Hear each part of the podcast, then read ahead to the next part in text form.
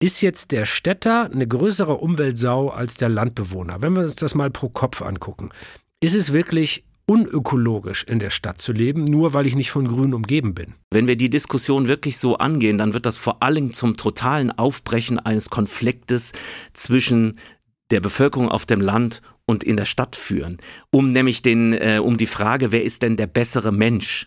Und das ist eine ganz, ganz gefährliche Diskussion.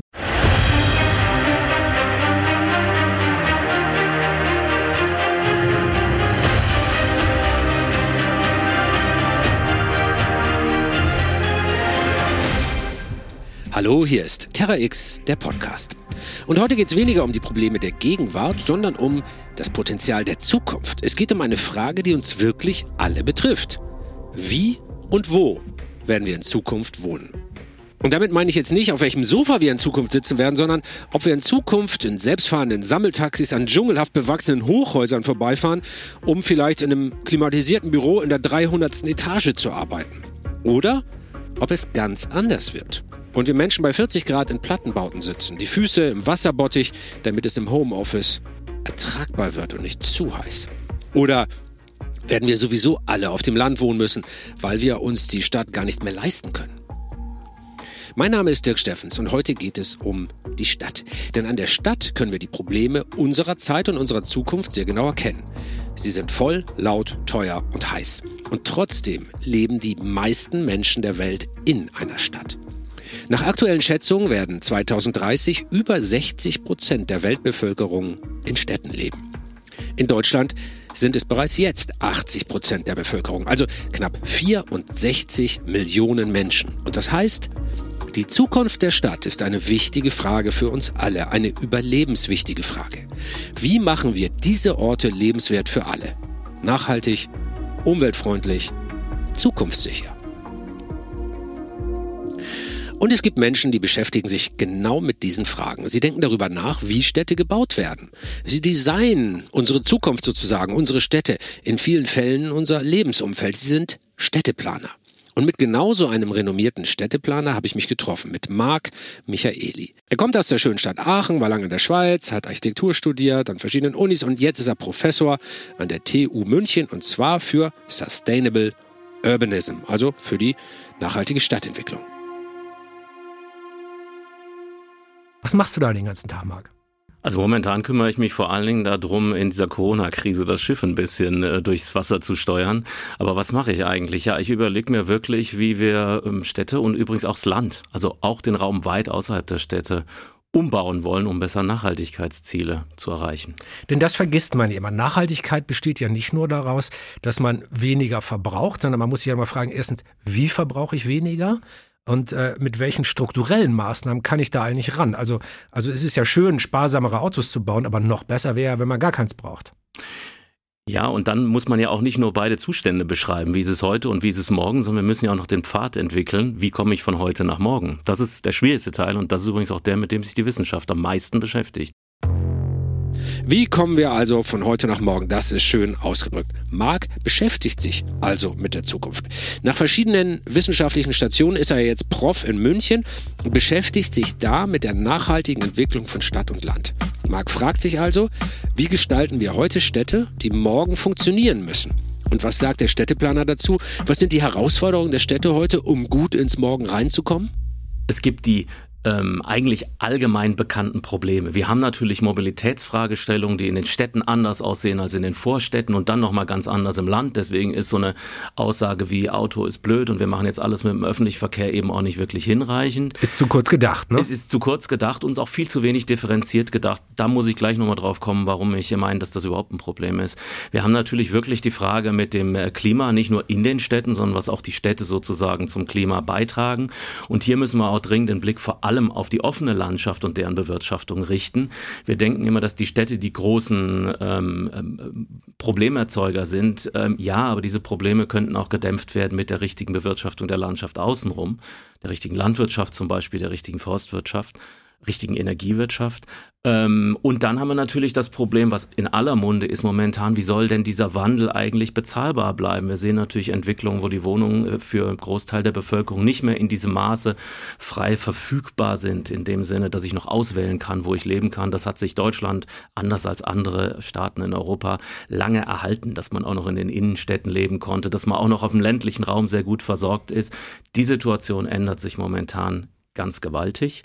Wenn wir Prozesse gemeinsam machen wollen, dann müssen wir auch ein gemeinsames Verständnis von guten Dingen oder von schlechten Dingen haben.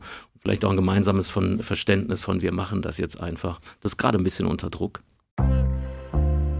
Ich fasse das mal zusammen. Wir haben hier also drei große Themenbereiche, über die wir sprechen müssen, sagt der Stadtplaner. Die Mobilität, also wie bewegen wir uns durch die Stadt, Auto, U-Bahn, Fahrrad und so weiter oder ganz anders.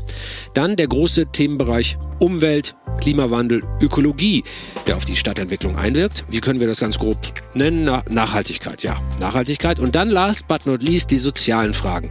Wie schaffen wir es, dass das Leben in der Stadt auch in Zukunft bezahlbar bleibt oder wieder bezahlbar wird, könnte man ja fast sagen. Deutschland ist Autoland. Also natürlich wird bei uns Mobilität und vor allem die Mobilität mit dem Auto ganz groß geschrieben. 580 Pkw kommen auf 1000 Einwohner in Deutschland, sagt das Umweltbundesamt. Also ein Auto ungefähr auf je zwei Menschen.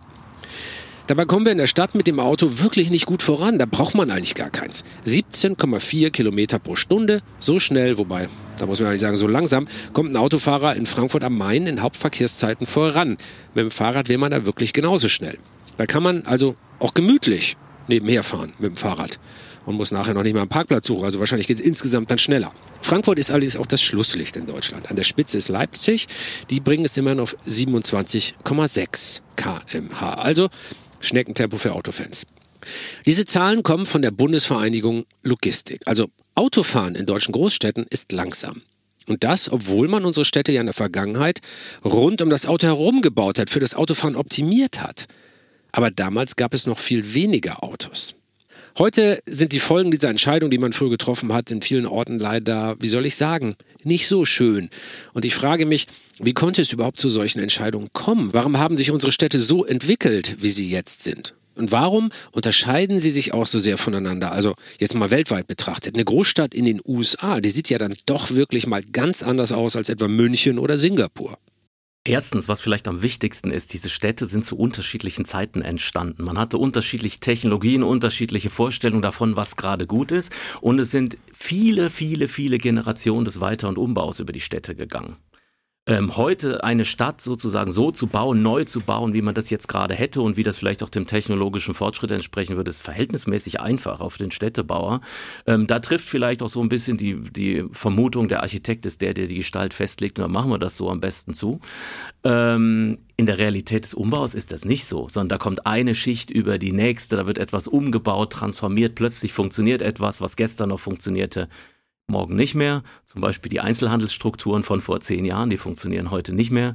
Ähm, und dann muss man anpassen. Das heißt, die Stadt ist am Ende einem ähm, ein Produkt aus einem Prozess und einem ganz spezifischen Kontext. Fließt da ein Fluss durch? Ist es da bergig? Ist es da kalt? Ist es da warm? Was will die Gesellschaft? das ist ein Produkt und die Stadt ist nicht so etwas, wie es häufig gern beschrieben wird. Ich kann mir das eigentlich, ich, ich nähere mich dem eigentlich eher so visuell von der Qualität, so was gefällt mir, was gefällt mir nicht. Kann ich gut nachvollziehen. Ich bin Hamburger und äh, diese Stadt ist natürlich vom Hafen geprägt. Und das spürt man, auch wenn man den Hafen gar nicht mehr sehen kann. Und von vielem anderen vermutlich auch. In Hamburg wird man sehen können, dass zum Beispiel ähm, die Veränderungen in den Finanzmärkten in den letzten Jahren zu anderen Bauprojekten geführt haben. Die Veränderungen im Einzelhandel dazu geführt haben, dass nicht mehr jede Straße so funktioniert, so belebt ist wie vor wenigen Jahren noch. Dafür aber andere Quartiere plötzlich richtig aufblühen. Okay, gut, das kann ich nachvollziehen. Technologie, Gesellschaft, Trends, das Klima, Kultur und, und, und. Das wirkt dann alles zusammen und dann entstehen die Städte, in denen wir leben. Aber ist das nicht irgendwie auch frustrierend, diese Antwort? Es ist halt irgendwie so gewachsen, viele Faktoren wirken da ein. Klingt ein bisschen so, als könnte man nicht viel dran machen. Ich will ganz ehrlich sein, mich frustriert das, weil sich damit die Stadtplaner in gewisser Weise ja auch aus der Verantwortung rausziehen. Und jetzt wird's mal persönlich. Ich wohne ja in Hamburg, in einem eng bebauten Viertel, ein kleines Viertel rund um die Uni. Und da gibt es schöne Häuser für Jugendstil, Gründerzeit und sowas, ein paar Restaurants, Fahrradläden. Und das wird dann plötzlich zerschnitten von der Grindelallee. Das ist eine vierspurige Straße mit riesen Busspuren noch in der Mitte. Das ist, als würdest du in einem Schönwald plötzlich auch noch eine tiefe Schlucht haben, durch die dann ein reißender Fluss rauscht. Also quasi eine unüberwindbare Barriere, außer ein paar Fußgängerampeln. Das ist laut, das ist dadurch auch hässlich geworden. Und diese Entscheidung hat dann doch jemand getroffen. Diese Entscheidung haben Stadtplanerinnen und Stadtplaner getroffen und nicht irgendwelche nebulösen Faktoren. Menschen waren das. Bis hierhin war das ein nettes Gespräch. Jetzt werde ich mal unfreundlich, aber nicht gegen dich, sondern gegen dein Fachgebiet. Denn äh, natürlich das, was du erklärst und sagst, hört sich sehr plausibel an und mir fällt tatsächlich kein Argument gegen die Sachen ein, die ich von dir gelesen habe mhm. und die du, die du so erzählst. Aber es ist doch genau deine Zunft gewesen, der wir diese Autostädte, in denen wir heute leben, verdanken. Auch damals gab es doch schon Städteplanung und war es nicht genau deine Disziplin, ähm, die uns das alles eingebrockt hat, dass wir angefangen haben, die Städte um das Auto herumzubauen und damit zu verunstalten? So, das ist jetzt mal mein Angriff. Jetzt du. Ähm, ja und nein. Also äh, man muss ein bisschen aufpassen. Planung bewegt sich immer in einem Kontext, nämlich in einem Kontext vom Wünschenswerten. Und wenn die Gesellschaft sagt, wir wünschen uns dies und das und wir glauben auch, dass das eine bessere Zukunft bringt, dann ist das in der Tat auch so, dass die Planung sich dann leicht mal auf ähm, die falschen Schienen setzen lässt. Ähm, ziemlich wichtiger Architekt Frank Lloyd Wright hat schon 1931, da ging so die Automobilisierung mal los in den USA, ähm, ähm, mal gesagt, und dann müsst ihr bitte auch noch aufpassen, Planer, es könnte sein, dass ihr noch gar nicht wisst, was für Folgen eigentlich diese Veränderung der Automobilisierung für die Städte hat. So, und jetzt äh, muss ich sagen, da war die Planung wirklich lange ähm, sehr, sehr blind. Die hat bis eigentlich in die 70er Jahre nicht verstanden, dass dieses Auto nicht einfach nur eine neue, sehr komfortable Verkehrslösung ist, sondern ähm, dass das den Raum verändert und andere Dinge zurückdrängt und unmöglich macht und ähnliches. Und in der Tat, äh, dieses Entdecken dieser Veränderung, die hat, hat so lange gedauert, dass wir jetzt ziemlich, ziemlich weit äh, auch zurückrudern müssen. Und die Schäden, die in der, sagen wir mal, autogerechten Stadt, das ist ja so ein ein Thema ähm, seit dem Zweiten Weltkrieg in Deutschland eigentlich angerichtet worden sind. Da sind wir heute noch an den Heilungen und Veränderungen. Mein Vater kommt gebürtig aus Wetzlar. Das ist zum Beispiel so eine Stadt nördlich von Frankfurt gelegen. Da kann man mal sehen, was passiert, wenn die Stadt autogerecht ausgerüstet wird und wie lang es dauert, bis dann eigentlich die wirkliche Qualität einer solchen Stadt, die ist nämlich eigentlich ganz schön, auch wieder herausgearbeitet werden kann. Wetzlar hat richtig Potenzial. Da führt zum Beispiel ein Radweg durch, Teil eines Fernradwegs, den man total gut nutzen könnte, wenn er besser instand wäre. Aber der sieht schlecht aus. Der wird in Wetzlar auch gerade instand gesetzt. Das ist Teil von einem Stadtumbauprogramm dort. Also weg von der Autostadt hin zu Fahrrad- und Fußgängern. Trotzdem, Wetzlar Straßen sind heute immer noch überdimensioniert, also viel größer, als man sie bräuchte. Das hat natürlich ganz viele Effekte auf die Stadt. Kann man solche Entscheidungen der Vergangenheit eigentlich reparieren? Geht das? Ich meine, man kann so eine Stadt ja nicht einfach abreißen und neu bauen. Ähm, also nicht alle, muss man dazu sagen. Das ist genau das Problem. Es ist wie eine Vernarbung. Also es bleibt auf jeden Fall immer eine Spur da. Manche Dinge kann man zurücknehmen. Ähm, äh, und wir haben immer das Gefühl, man könnte doch eigentlich alles zurücknehmen, weil wir natürlich immer nur eine visuelle Vorstellung von der Stadt haben. Das, was an der Oberfläche ist. Aber unter der Straße liegen Rohre. Unter der Straße gibt es Eigentumsrechte. Und diese Sachen, die sind viel, viel persistenter, viel dauerhafter als diese ich nenne das jetzt mal Asphaltschicht oben, die könnte ich zurücknehmen. Aber kann ich denn zum Beispiel auch die Eigentumsgrenzen wieder so verschieben, die Grundstücke wieder zusammenlegen? Das ist viel, viel komplizierter. Das ist aber, sagen wir mal, in der Alltagswahrnehmung der Stadt nicht präsent. Und so kann ich ganz viele ähm, Dinge ähm, nennen, die unglaublich komplizierte Rückbau Projekte sind. Zum Beispiel, wir hatten mal mit einer Kläranlage in Nürnberg zu tun. Da muss man erstmal 40 Jahre lang die Rohre in der ganzen Stadt qualifizieren, bevor man diese eine Kläranlage, die mitten in der Stadt liegt und leider auch die Entwicklung sehr, sehr negativ ähm, beeinflussen kann in der Zukunft, ähm, abbauen kann. Das ist nicht damit getan, dass ich die Kläranlage schließe oder sie woanders hinlege. Ich brauche also 40 Jahre normalen Vorgang der Rohrerneuerung, der Abwasserrohre, der Trennung, bevor ich dann diese Infrastruktur schließen kann. Und das ist auch der Grund, warum äh, gewisse Bausünden, insbesondere der 50er, 60er Jahre, der Wohlstandsjahre, äh, bis heute auch noch nicht wieder verheilt sind. Okay, also wir lernen mit den Fehlern, die Städteplaner und Städteplanerinnen machen, weil sie es nicht besser wussten, ähm, mit diesen Fehlern müssen wir dann leider jahrzehntelang leben. Der Rückbau, die Veränderung, Ist nämlich kostspielig und auch sehr, sehr kompliziert. Aber nicht nur fahrende Autos gelten als Problem oder sind ein Problem, auch stehende Autos, die nerven mich zum Beispiel persönlich ganz besonders. Man muss ja diese ganzen Autos, die so selten benutzt werden, irgendwo parken. Und das nimmt Platz weg. Kann man das eigentlich irgendwie quantifizieren? Wie viel? Ich habe keine konkreten Zahlen, man kann es aber hochrechnen. Also wenn ich in München sage, pro Person stehen uns 40 Quadratmeter Wohnfläche, ist es ein bisschen darunter in München, in den meisten anderen deutschen Städte darüber äh, zur Verfügung. Und ich rechne mal ein, dass 60 Prozent aller Personen inzwischen ein Auto haben. So ist ungefähr die Quote. Also 600 Autos auf 1000 ähm, Bewohner, in den Großstädten weniger, auf dem Land natürlich viel mehr. Ähm, dann kann ich sagen, dass ungefähr ein Viertel bis ein Drittel ähm, der Fläche, die wir für das Wohnen bereitstellen, eigentlich für das Auto bereitgestellt wird. Was und das ist definitiv zu viel. Idee. Es ist so.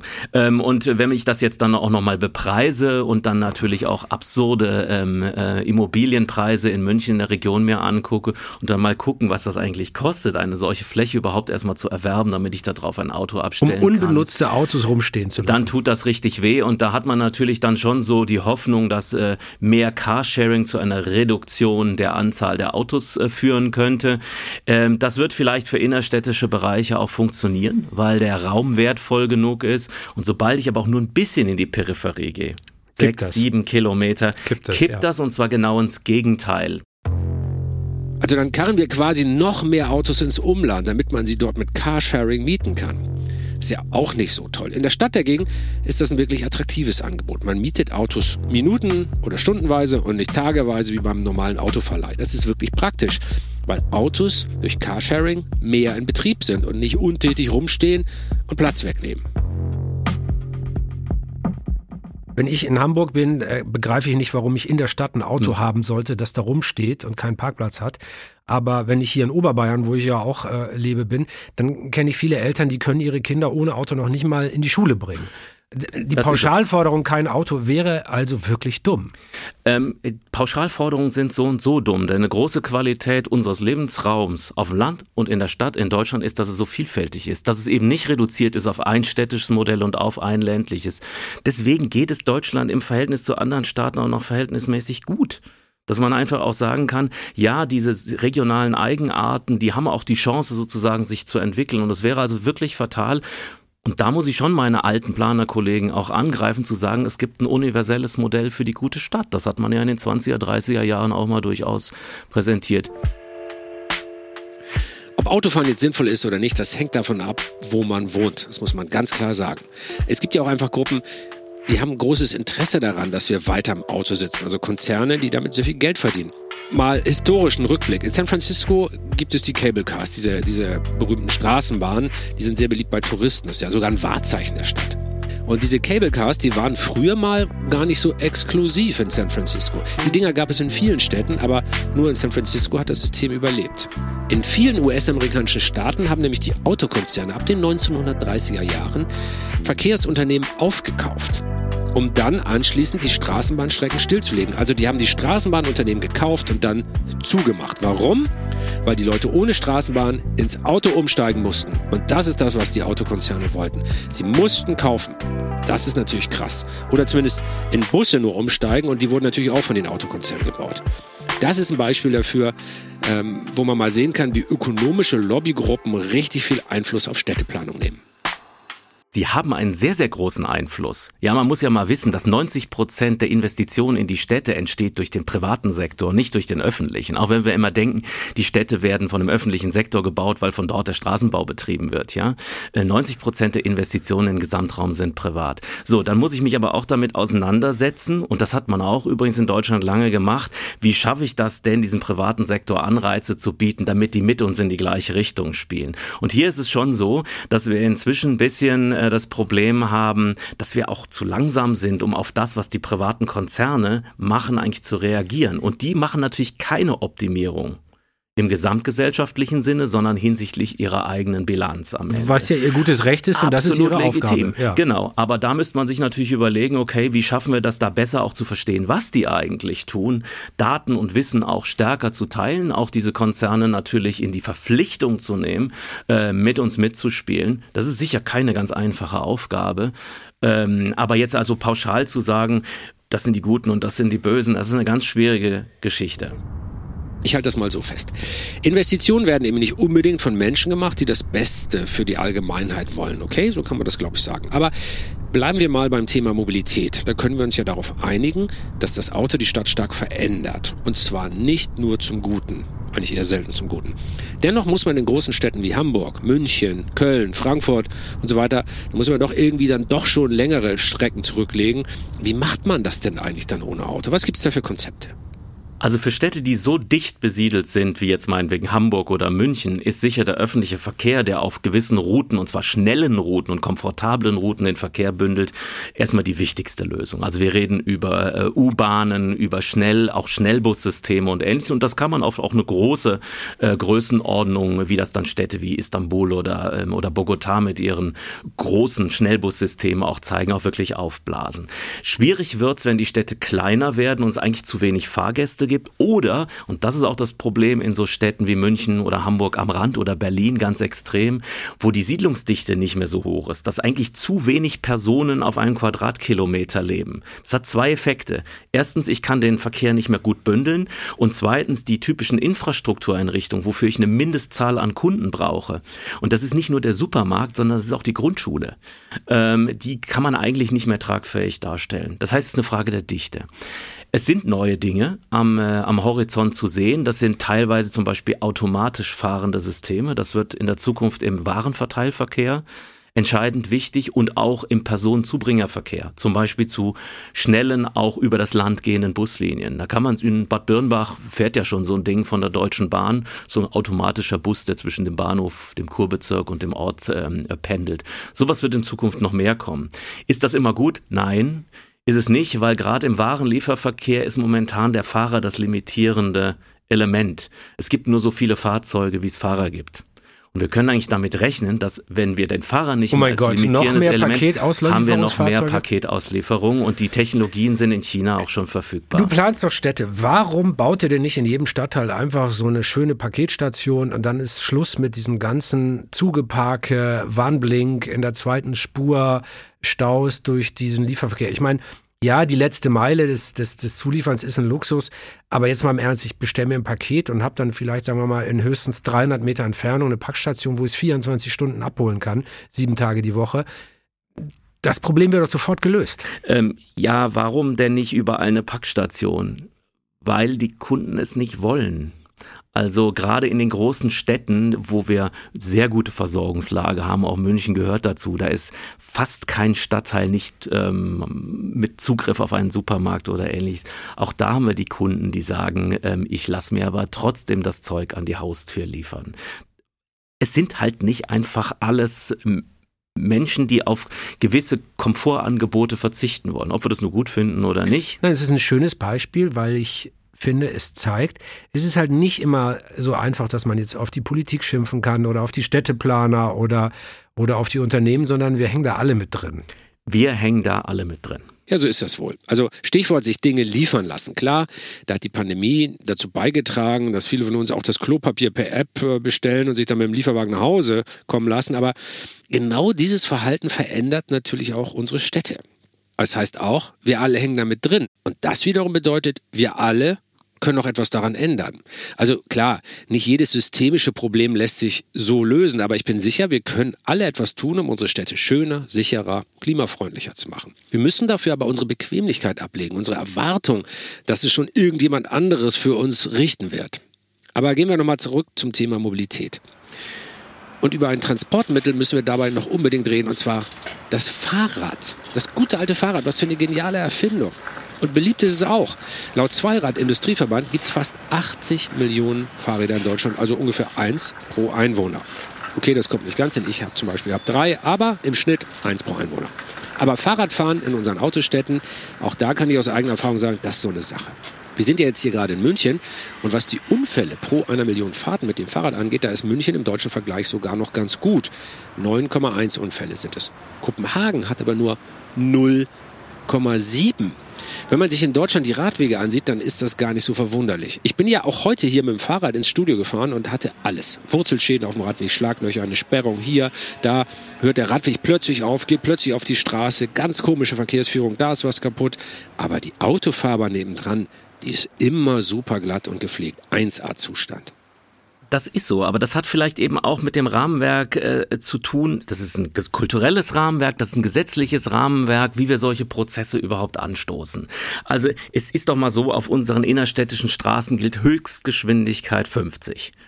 Wenn ich weniger als 50 fahre, dann ist das sozusagen für die meisten unerträglich im Straßenverkehr. Es hat auch übrigens niemand geschrieben, außer bei den Straßen, die durch blaue Schilder dadurch gekennzeichnet sind, dass das Auto eigentlich der dominierende Stra Straßenbenutzer ist, der dominante Straßenbenutzer ist. Trotzdem hat sich das über die vielen Jahre so eingeübt, dass das so ist. Und da müssen wir in der Tat von wegkommen, zu sagen, es ist auch kulturell einfach so, dass das Auto zuerst kommt und, ähm, und danach dann der Fußgänger und danach dann der Fahrradfahrer. Und und ähm, da gibt es schon Prozesse, die, ähm, die sind in Gang gekommen, aber das sind Prozesse, die in Generationen sich verändern. Es dauert also, bis sich was verändert. Und da wären wir wieder beim Thema Rückbau oder Veränderung von Straßen. Und das geht nun mal nicht so einfach. Unter dem Asphalt befinden sich Teile der Stadt, lebenswichtige Teile, die hochkomplex sind. Also ganz schön kompliziert mit der Mobilität in der Stadt. Eben auch, weil es immer wieder Interessenkonflikte gibt zwischen den unterschiedlichen Gruppen, die im öffentlichen Raum investieren. Und das sind eben zu 90 Prozent private Gruppen.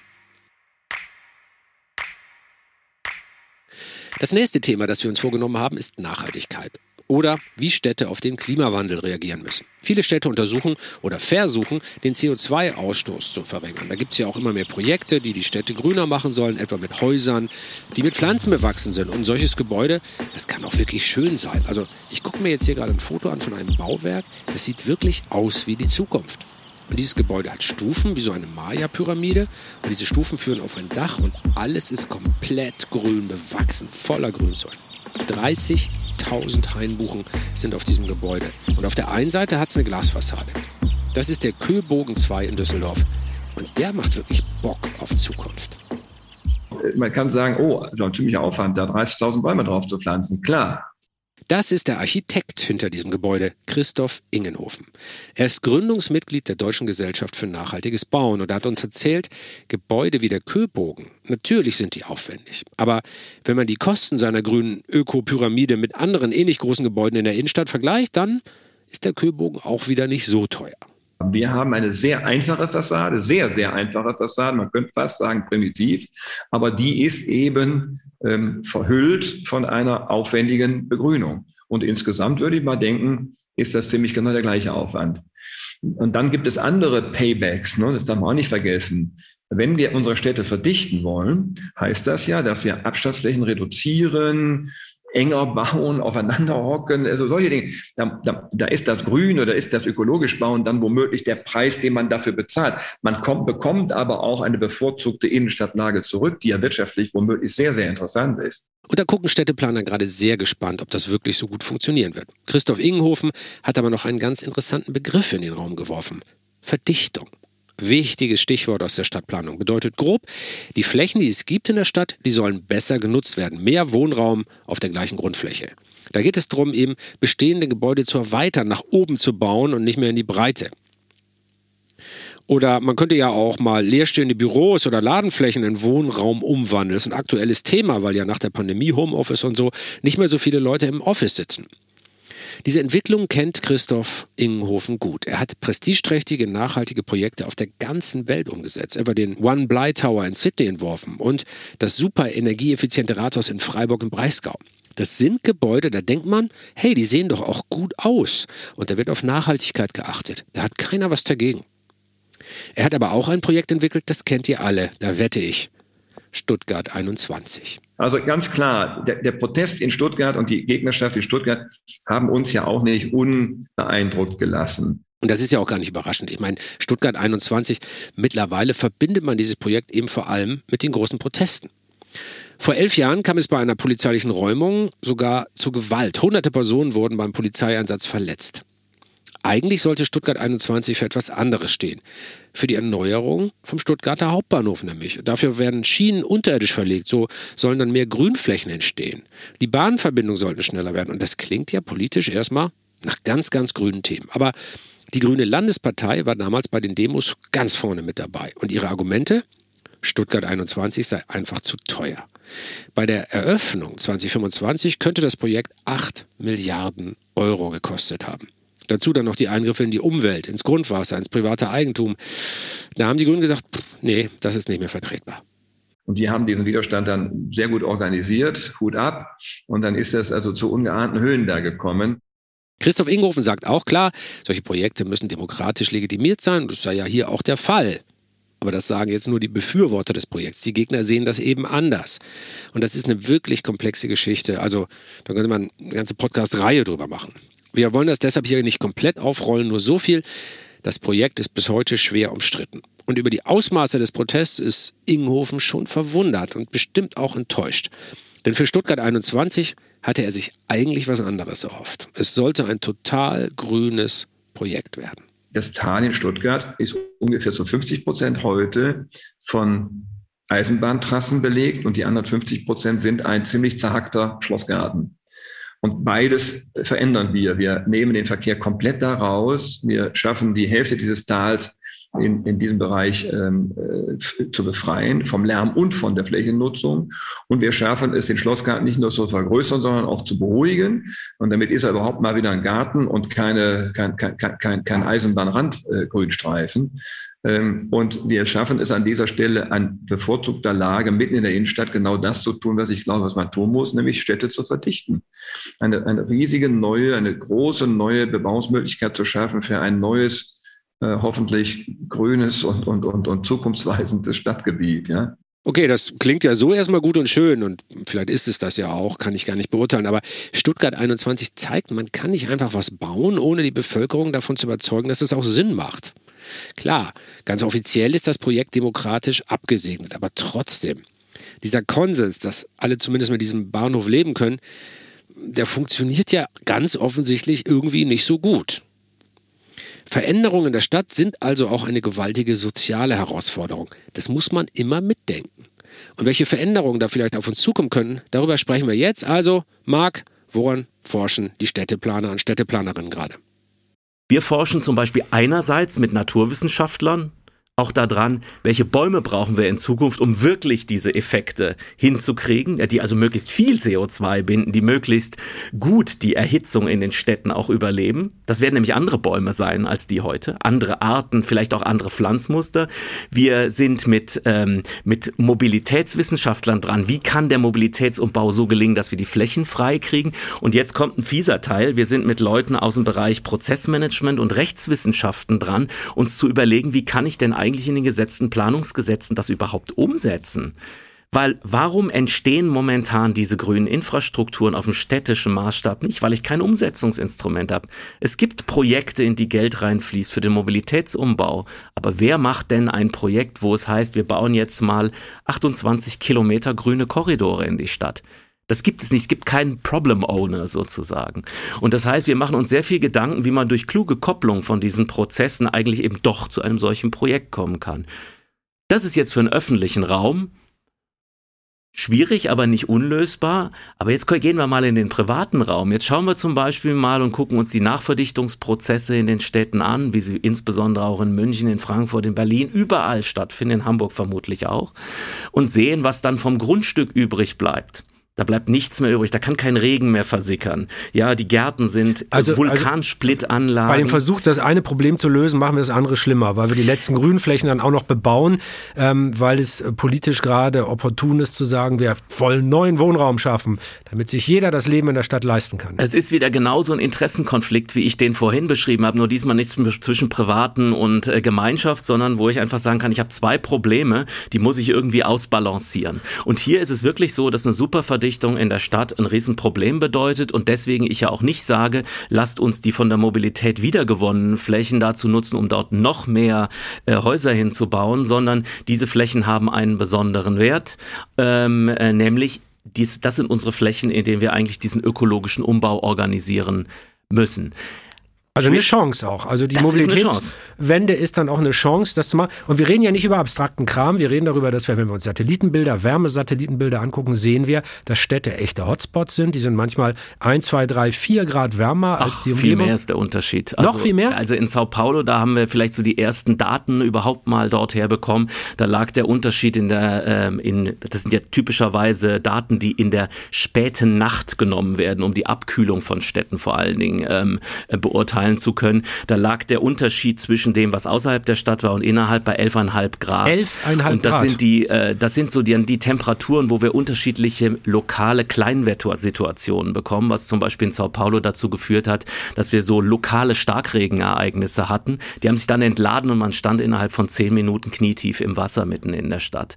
Das ist natürlich etwas, was in den Tropen passiert, am Äquator, nicht bei uns. Ähm, aber also diese Unterschiede sind sehr groß und die Folgen davon sind, es liegen manchmal, ähm, sind manchmal auch schwer begreifbar. Also warum soll sich das Wetter zum Beispiel durch die Temperaturunterschiede ändern? Wir kennen das von der Wetterkarte aus der ARD natürlich, dass äh, immer die Luft vom Hoch zum Tief fließt oder äh, fließt und das Tief dreht in die eine Richtung und das Hoch in die andere. Aber was das dann im kleinen Maßstab eigentlich bedeutet, was dann sozusagen in den Wetterlagen in der Stadt passiert, das ist für viele Leute sehr, sehr schwierig zu begreifen. Übrigens auch für viele Meteorologen.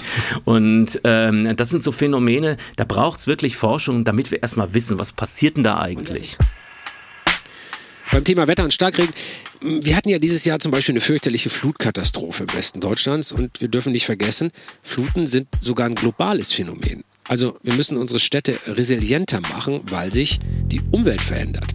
Ich war ja schon in Tokio, ähm, also der großen, großen Metropole des größten Ballungsraumes auf der Welt, also in Japan.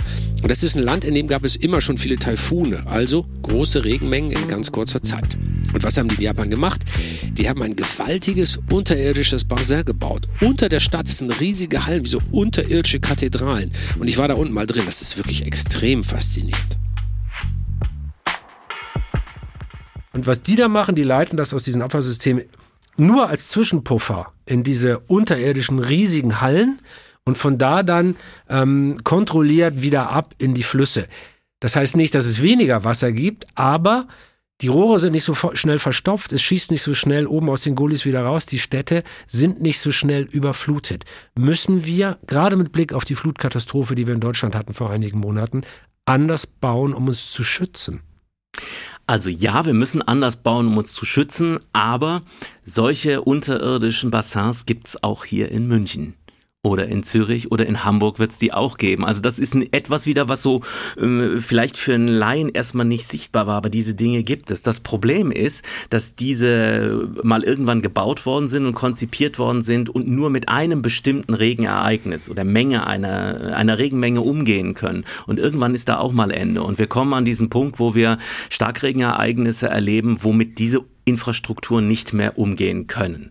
Ähm, und äh, die beste Chance, die wir jetzt haben, ist eigentlich zu sagen, wir puffern noch vor diesen Retentionsanlagen, ähm, ähm, Infrastrukturen, zum Beispiel indem wir das Wasser auf den Dächern halten. Ja, dass wir also Dächer zum Beispiel nur deswegen begrünen, nicht, dass da Gras wächst und Bienen fliegen, sondern dass das Wasser 15 Minuten später in der Kanalisation Und das ankommt. macht unglaublich was aus. Denn in unseren Städten sind ja richtig, richtig viele Flächen versiegelt. Überall, wo Asphalt liegt, Pflastersteine, wo ein Gebäude steht, da kann Wasser nicht mehr abfließen, also zumindest nicht mehr in den Boden hinein. Und das ist ein riesiges Problem. Genau, das führt zu zwei Dingen. Eben das eine ist, dass das Wasser in der Kanalisation landet, entweder durch meine Dachentwässerung oder direkt auf die Straße ablaufend. Und es führt übrigens zweitens dazu, dass langfristig der Grundwasserspiegel unter der Stadt sinkt, weil natürlich kein Wasser nachfließen kann.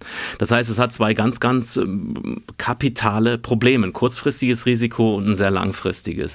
Deswegen haben im Ausland, ähm, wie die Stadt Zürich zum Beispiel, eine Gartengestaltungssatzung. Das klingt jetzt erstmal als ein furchtbarer schlimm, Übergriff ja. in äh, das Privatleben jedes Einzelnen erlassen, wo man sagt, dein Garten innerhalb der Stadt muss eine gewisse Ökofunktionalität haben und die musst du herstellen und das ist deine Verpflichtung als Eigentümer. Und das zeigt ja wieder, wir haben es in der Hand. Wir müssen Verantwortung übernehmen. Und das fängt bei so gefühlten Kleinigkeiten an wie dem eigenen Vorgarten. Also, falls man das Glück hat, einen zu haben, natürlich. Wir Einzelne, also jede und jeder Einzelne von uns, wir können nicht sofort die gesamte Welt verändern. Und natürlich gibt es Prozesse, die viel, viel größer sind als wir einzelne Menschen. Aber wir haben doch Einfluss und dass wir so wenig Einfluss haben, ist für viele ja auch immer nur eine Ausrede, nichts zu machen. Auf unsere Städte, auf unsere direkte Umwelt haben wir Einfluss, wir alle. Und auch das ist Stadtplanung. Zu verstehen, dass wir alle eingebunden sein müssen in die Gestaltung unserer Städte. Ja, das war jetzt mal ganz schön philosophisch. Zurück zu ganz konkreten Dingen. Schauen wir jetzt nochmal auf die Gebäude, die wir in unsere Städte hineinbauen. Auch da gibt es ja große Diskussionen über nachhaltiges Bauen. Und deshalb haben wir mit Christine Lemaitre gesprochen.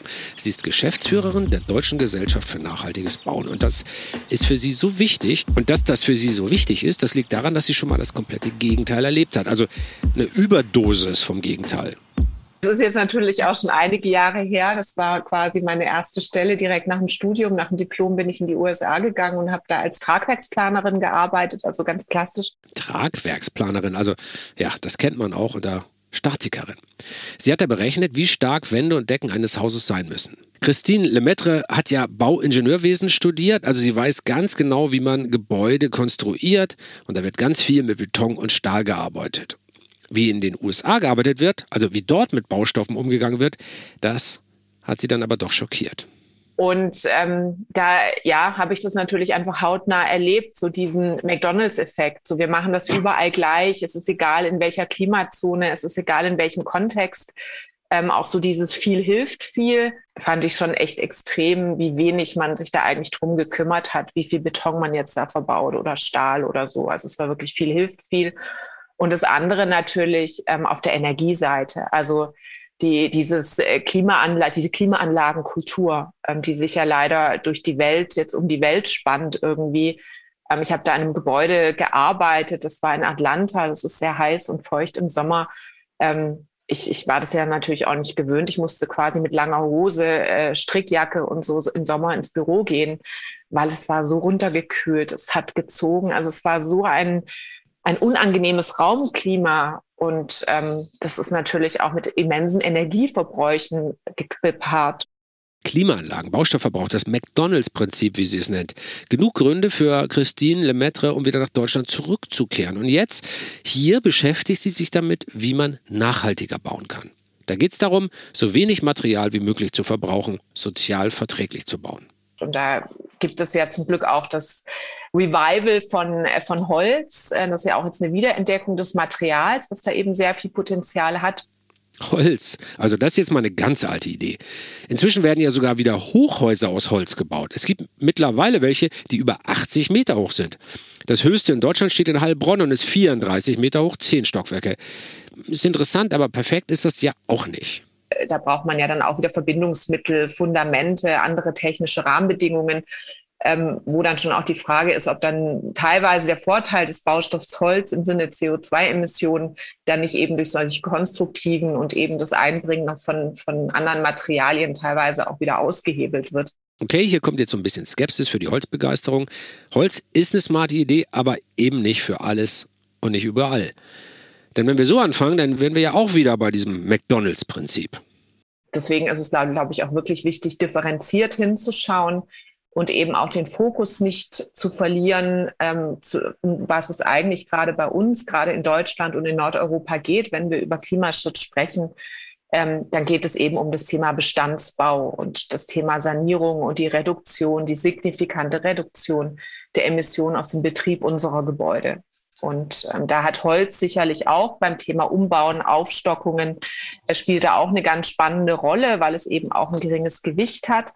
Ähm, aber wie gesagt, also jetzt nur Holz im Neubau und dann hat man kein ambitioniertes Energiekonzept. Das wäre, wäre wirklich eine fatale Chance und, und deswegen muss man es auch immer ganzheitlich anschauen. Das heißt jetzt aber nicht, dass Christine Lemaitre Holz als Baustoff schlecht findet. Nein, nein, überhaupt nicht. Nur, ob etwas nachhaltig ist, das hängt eben nicht nur vom Baustoff ab. Aber immer eben mit der Maßgabe, das richtige Produkt für die, für die Anwendung, weil es gibt, muss man einfach auch schauen, für wen baue ich, wo baue ich, was baue ich und ähm, dafür das richtige Material auszuwählen, darauf zu achten, dass es eben schadstofffrei ist, so geringe CO2-Emissionen wie irgendwie möglich hat und auch wirklich nur so viel zu bauen, wie wir auch wirklich brauchen und eben wegkommen von diesem viel hilft viel. Es kommt zum Beispiel auch auf das Klima an. Ein Holzhochhaus in Singapur, wo die Luftfeuchtigkeit hoch ist, naja, ich meine, was könnt ihr euch denken, das ist nicht so eine gute Idee. Viel Wasser und Holz, das Holz fault. Christine findet Lehm übrigens auch ziemlich interessant als Baustoff, auch fürs Raumklima. Es kommt also darauf an, wo man ist und was man hat. Und das zeigt ganz deutlich, es gibt neue Arten, unsere Häuser zu bauen und wir müssen in Zukunft vielleicht viel genauer überlegen, in welcher Gegend wir mit welchem Material bauen. Also wir müssen viel individueller unsere Städte bauen. Und dann gibt es natürlich auch noch alte Baumaterialien, über die wir die Nase rümpfen. Einer, der mittlerweile einen wirklich schlechten Ruf hat, ist Beton. Aber ist der wirklich so schlimm? Na, im Beton stecken, also Beton ist erstmal ein natürliches Material, ne? das muss man immer wissen, wird ja aus Kalk, äh, Sand hergestellt, äh, Kies, ähm, aber Beton hat zwei Probleme. Das eine ist nämlich in dem Beton, so wie wir ihn verarbeiten, steckt typischerweise Stahl drin. Das ist ein Element, was, äh, das, pardon, das ist ein Bauelement, was sehr energieintensiv ist. Und zweitens, um Beton herzustellen, muss ich unglaublich viel Energie aufwenden. Denn ich muss dieses Material brennen und wieder kleinhauen und wieder brennen. Und das funktioniert in Brennöfen, die unsäglich viel Energie schlucken. Naja, und wie? Also der Architekturkritiker Niklas Mark hat neulich in der FAZ daran erinnert, die Zementherstellung ist für sieben Prozent der weltweiten CO2-Emissionen verantwortlich. Also für wirklich, wirklich viel. Wäre Zement ein Land, dann käme es an dritter Stelle, direkt hinter den USA und China. Wenn ich aber mir überlege, was sind denn die Alternativen, die ich habe, stelle ich plötzlich fest, dass wenn ich zum Beispiel in den, in den Boden gehen muss mit meinen, äh, mit meinen Baustrukturen, Keller werden auch in Zukunft weiter gebaut werden, dass die Alternativen teilweise noch viel, viel schwieriger sind. Wie kriege ich denn etwas dicht? Wie kriege ich denn etwas so schwer, dass es nicht vom Grundwasser wieder hochgehoben wird? Wie kriege ich etwas so stabil oder so formbar wie Beton? Also Beton ist meiner Ansicht nach nicht wirklich ähm, ein, ähm, ein Baustoff, den man komplett verbannen sollte. Aber auch da ist die Forschung, auch da gibt gibt es Kollegen, die darauf spezialisiert sind, zu sagen, wie können wir Beton besser einsetzen, wie können wir mit Recycling-Zuschlagstoffen arbeiten. Was ich wirklich in Zukunft für kritisch überlegenswert halte, ist, ob wir sehr viel Kompositbauten in Zukunft haben sollten. Was ist ein Kompositbau? Das ist ein Bau, wo ich eigentlich der entsprechend, dem entsprechenden lokalen Einsatz das Material ähm, äh, optimiere. Also dort, wo keine Kräfte durchs Gebäude geleitet werden, wechsle ich von Beton zum Beispiel auf eine andere Füllung der Wände im Fertighausbau wird das sehr industriell ähm, auch eingesetzt. Ähm, ein Kompositbau ist einer, wo ich sehr, sehr viele Schichten auf den Wänden auftrage. Also zum Beispiel die Idee, dass ich die Wärmedämmung dadurch hinkriege, dass ich draußen Wärmedämmplatten draufsetze und dann einen Putz. Das ist so eine Art Kompositlösung. Und hier ähm, rate ich dringend dazu, auch über dieses einfachere Bauen wieder nachdenken, einschichtig bauen und ähnlichem. Da brauchen wir am Anfang vielleicht mehr Material, aber am Ende ist das Gebäude umbaufähiger, damit länger nutzbar. Die Gebäude können nach 40 Jahren den neuen Bedürfnissen angepasst werden und werden nicht weggehauen und neu gebaut. Und ähm, über die lange Sicht sind das vermutlich auch Bauten, die energetisch sehr, sehr viel besser sind. Clevere Idee, denn Dämmmaterialien, die verbrauchen ja bei der Herstellung auch schon eine Menge CO2. Und dann nochmal eine Menge, wenn wir sie wieder entsorgen wollen. Und es gibt die Idee unter Architekten und Architektinnen, dass, hm, also wenn, wir, wenn, wenn uns die Energiewende gelingen soll und wir genug Strom CO2-frei erzeugen können, also durch Wind und Sonne zum Beispiel, das Dämmmaterial dann eine geringere Rolle spielen könnte. Denn perfekte Dämmung ist nicht so wichtig, wenn es genug CO2-freie Energie gibt. Ist also so ein bisschen der Traum der Architekten, aber es gelingt, naja, schauen wir mal. Wir haben jetzt darüber gesprochen, wie nachhaltige Städte aussehen könnten. Wir wissen, wir müssen mehr auf lange Sicht denken. Wir müssen uns auch überlegen, wie werde ich ein Gebäude wieder los, wenn ich es mal nicht mehr brauche oder wie kann ich es ändern. Wir brauchen neue Architekturideen. Wir müssen andere Baustoffe nutzen. Vor allem müssen wir sparsamer werden. Begrünung ist wichtig, klar auch das, damit wir uns vor Überflutungen schützen. Aber was heißt das jetzt genau für uns? Wie würde sich unser Leben durch so eine nachhaltige Planung ändern? Ähm, also vielleicht müssen wir eben auch auf der Verbraucherseite sagen, was brauchen wir vielleicht in Zukunft nicht mehr, weil wir eine andere Lösung haben. Und ähm, da wird man äh, zum Beispiel über diese ähm, ähm, neue Nutzung des Quartiers, dieses Maßstabs, der nicht nur übersichtlich ist, sondern auch zu Fuß erreichbar ist, die neuen Formen des Arbeitens. Ganz wichtige Geschichte. Diese Veränderung der Arbeit, die wir momentan erleben, ist nicht nur gut. Homeoffice bringt viel Stress in die Familien, lagert viel äh, Lasten auch in den privaten Haushalt über ist aber auch eine Chance, um zu sagen, vielleicht gibt es sowas wie Near Home Office und plötzlich ist das, ähm, das äh, Gebäude, in dem ich mich treffe, nicht mehr der Gasthof, sondern sozusagen wie so eine allgemeine Arbeitskiosk, in dem ich auch noch einen Kaffee trinken kann, da kann ich auch noch meine Kinder... Workspaces, wo jeder so... sowas. Ähm, das könnte zum Beispiel das Potenzial haben, extrem viel Verkehr zu vermeiden und zwar jetzt ohne dass ich wieder predigen muss, schränkt euch ein. Weil das ist auch so ein zweites Problem in der Erzählung. Momentan sagt man natürlich auch, Nachhaltigkeit bedeutet, du darfst das nicht mehr, du darfst das nicht mehr, du darfst das nicht mehr. Und wenn ich aber natürlich so einen Willen herstellen stellen muss, so wir wollen gemeinsam etwas, dann muss ich etwas anbieten. Dann muss ich sagen, wie schaffe ich das, eigentlich eine Art neue Infrastruktur für die Alltagsverbesserung zu schaffen? Und das ist zum Beispiel Versorgung großes Thema.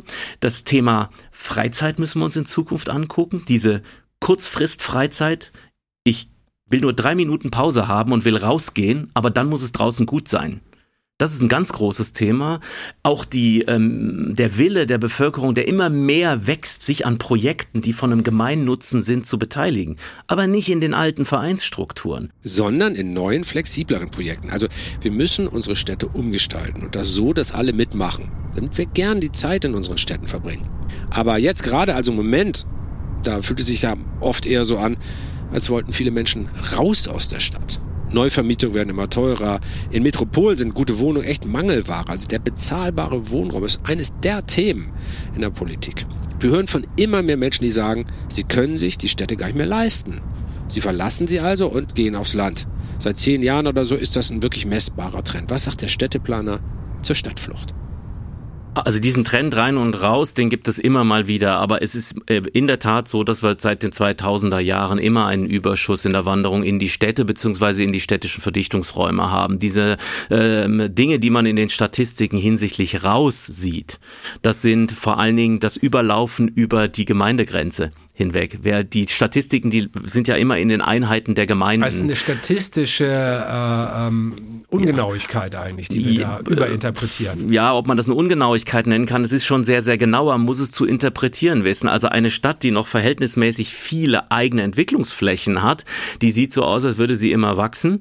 Ähm, und da sind die Nachbargemeinden mehr oder weniger gleich groß. In einer Stadt, die wenig Entwicklungsfläche hat, ähm, entlädt sich dieser Druck schon in die Nachbargemeinden. Und da ist dann die Gesamtregion immer noch stark wachsend, ähm, aber in der, Innen, äh, in der eigentlichen Stadt ähm, äh, selber habe ich keinen Wachstumseffekt mehr, sondern typischerweise sogar ein kleines ähm, Schrumpfungsphänomen. Also kannst du diese so oft behauptete neue Liebe zum Land, die Landlust, die Flucht aufs Land nicht so richtig bestätigen, wissenschaftlich. Doch, die kann ich bestätigen, aber die ist nicht das große Mengenphänomen. Also die Gründe, warum ich aufs Land gehe, die haben sich in der Tat geändert und die Pandemie mit ihren veränderten Arbeitssituationen hat dem sogar nochmal neuen Schub ähm, verliehen. Ja, die Leute haben gesagt, ich will mehr in der Umwelt sein, ich will nach wie vor immer mehr Platz haben. Das war auch früher schon die Argumentation, um aufs Land äh, zu gehen.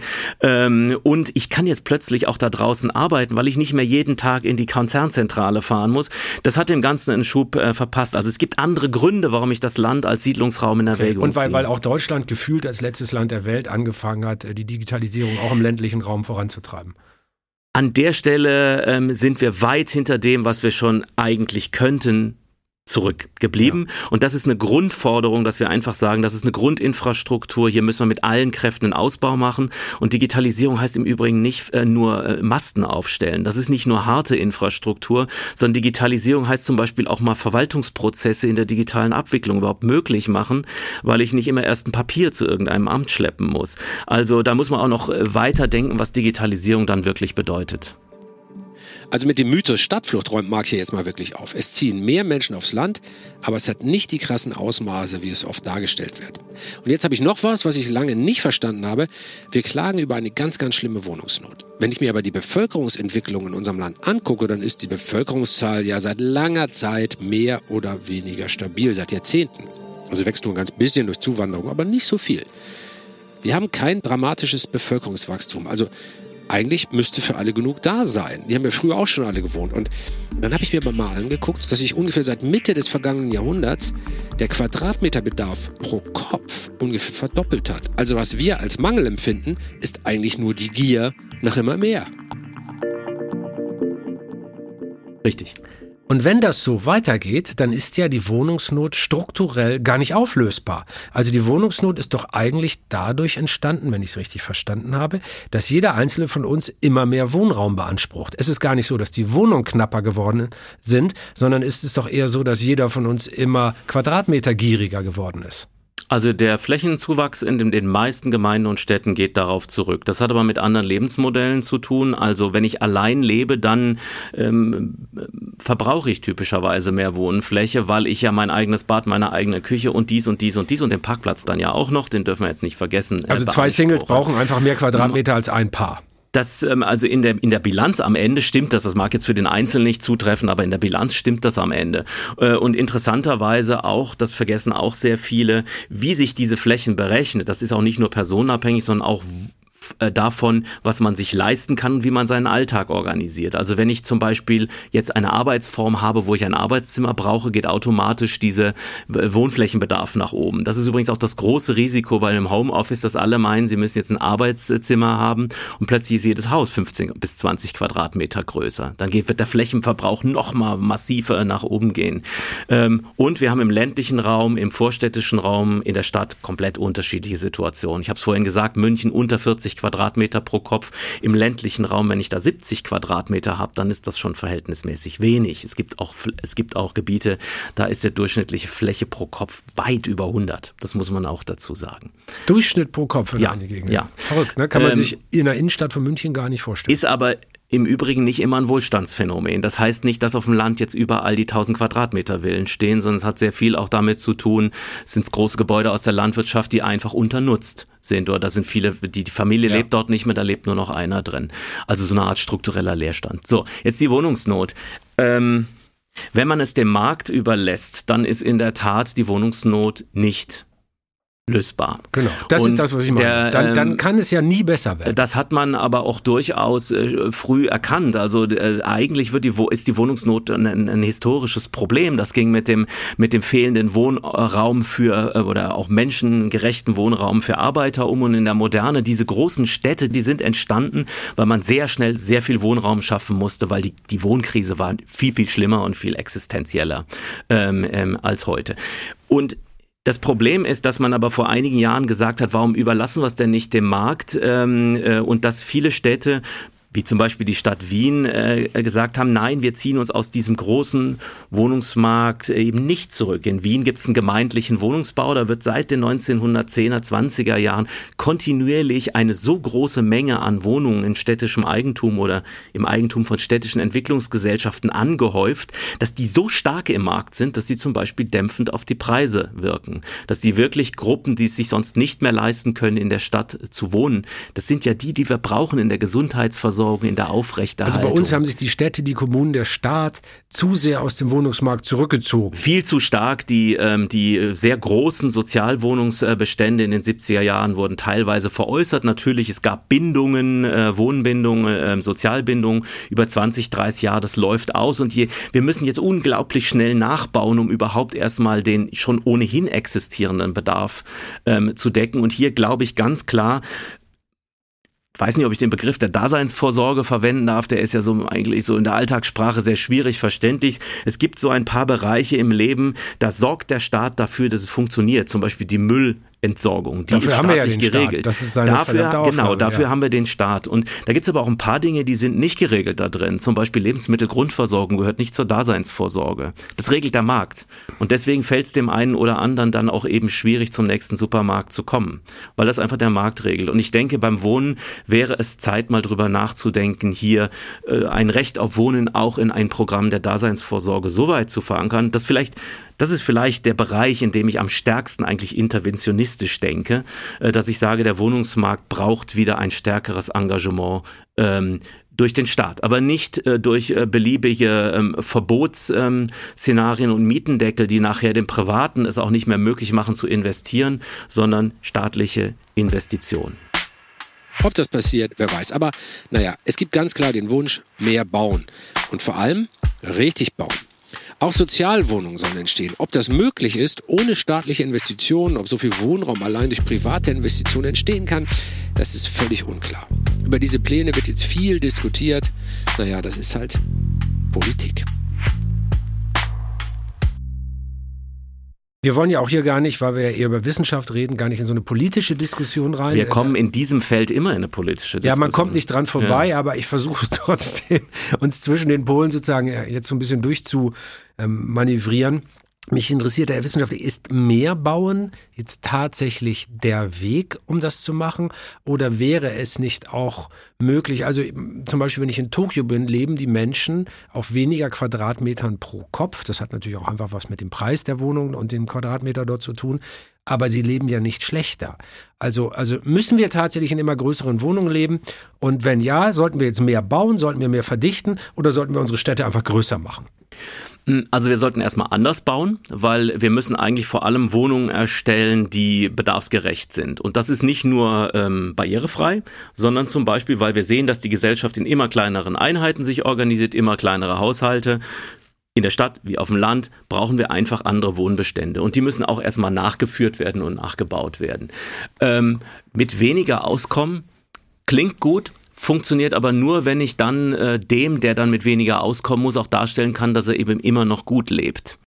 Und da sehen wir mal wieder, Stadtplanung, Zukunftsplanung ist eine soziale Frage und keine technische oder zumindest nicht nur. Es geht immer auch um einen Bewusstseinswandel. Zu verstehen, dass wir unsere Bequemlichkeit in Teilen ablegen müssen, um unseren Städten und damit auch unserer Umwelt zu helfen, das ist wichtig. Also Zeit zum Ende zu kommen für heute. Wir haben jetzt die drei großen Bereiche abgedeckt, Mobilität, Nachhaltigkeit und auch über die sozialen Fragen gesprochen.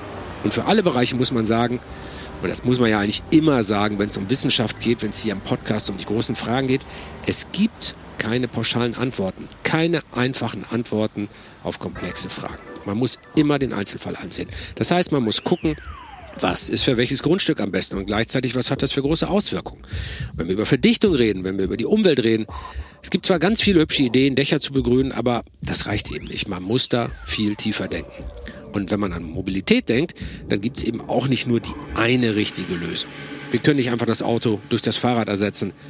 So einfach ist es nicht. Und vielleicht heißt Weiterdenken eben auch erstmal lokaler denken. Und damit könnten wir vielleicht schon jetzt ein bisschen was verbessern. Gibt es da so eine, so eine Hinwendung zum eigenen Quartier wieder? Will man das? Heimatgefühl? Ob das mit Heimatgefühl zu tun hat, weiß ich nicht, aber ich glaube, es hat schon mit einer gewissen Übersichtlichkeit zu tun, dass man sagt, da habe ich ein gewisses Vertrauen rein, ähm, äh, weil ich weiß, mit wem ich es zu tun habe. Und es ist auch weniger so eine Agenda, support your local dealer, sondern wirklich eine Frage, in welchem Raum fühle ich mich sicher. Und das ist auch der Grund, warum die Pandemie jetzt mal mit allen Furchtbarkeiten, die sie auch hatte, ähm, das jetzt gerade befördert, weil das wurde uns plötzlich wichtiger. Und gerade in den Städten haben wir gemerkt, äh, ja, wir haben jetzt nicht mehr unser eigenes Territorium mit einer Hecke außenrum, also auf welchem Maßstab organisieren wir uns? Und da ist das Quartier so organisiert rund um einen Kiosk. Das ist nicht mehr rund um eine Kirche organisiert oder um ein Gasthaus, sondern vielleicht um so ein etwas, was man Kiosk nennen können, obwohl es kein richtiger Kiosk ist, ähm, ist plötzlich wieder wichtig. Und ich weiß zum Beispiel, dass die Stadt München, das hat mir die Stadtbaurätin verraten in einem Gespräch, sich da sehr viel Gedanken darüber macht, wie sie diese Veränderung dieses Maßstabs im Kopf jetzt auch nutzen kann, um die Stadt besser umzubauen, zum Beispiel in Mobilitätsfragen. Also die Stadt der Zukunft, vielleicht wird sie organisiert um Kioske herum. Schöner Gedanke. Und ganz zum Schluss unseres Gesprächs bleibt für mich eigentlich nur noch eine ganz persönliche Frage ungeklärt. Wohnst du eigentlich noch gerne in einer Stadt? Ja, ich wohne gerne in einer Stadt, wobei ich natürlich auch ein bisschen privilegierter bin. Ich kann mir in der Stadt eigentlich die, äh, die Situation, in der ich wohne, mehr oder weniger aussuchen. Und jetzt in meinem persönlichen Fall ist es so, ich lebe in einem Dorfkern in München, der älter ist als das Stadtzentrum von München, also auch ungefähr aus dem Jahr 800, in einem Einfamilienhaus, extrem klein, auf einem Grundstück, freistehend. Das ist natürlich eine absolut privilegierte Situation. Und ich kann mir sehr gut vorstellen, dass viele Leute, die viel enger wohnen als ich, sagen, das wird jetzt langsam anstrengend in den Städten, wobei ich auch vermute, dass das in München später passiert als in Berlin oder in Hamburg, wo die Enge und auch die sozialen Konflikte auch stärker hervorbrechen als hier ähm, in München. Ich lebe gerne in der Stadt, ich lebe aber auch übrigens gerne auf dem Land. Ich bin ja auf dem Land groß geworden, Grundschule, wirklich in einem kleinen Dorf gegangen. Wir sind aus meiner Heimatstadt Aachen weggezogen an die Hessische Bergstraße. Da habe ich auch gern gelebt. Deswegen mm, bin ich auch nicht jemand, der jetzt plötzlich sagt, so es muss alles wie die Stadt sein oder alles wie das Land. Irgendwie habe ich so das Gefühl, ich kann Verständnis für beide Lebensmodelle aufbringen. Marc ist der Städteplaner, der das Land liebt. Vielen Dank für dieses tolle Gespräch. Ich hoffe, du hast auch das Gefühl, dass wir ein bisschen reingehen konnten in das Thema. Einfache Antworten gibt es nicht, aber die gibt es ja nie. Ja, das ist doch ein gutes Fazit. Danke dir fürs Gespräch.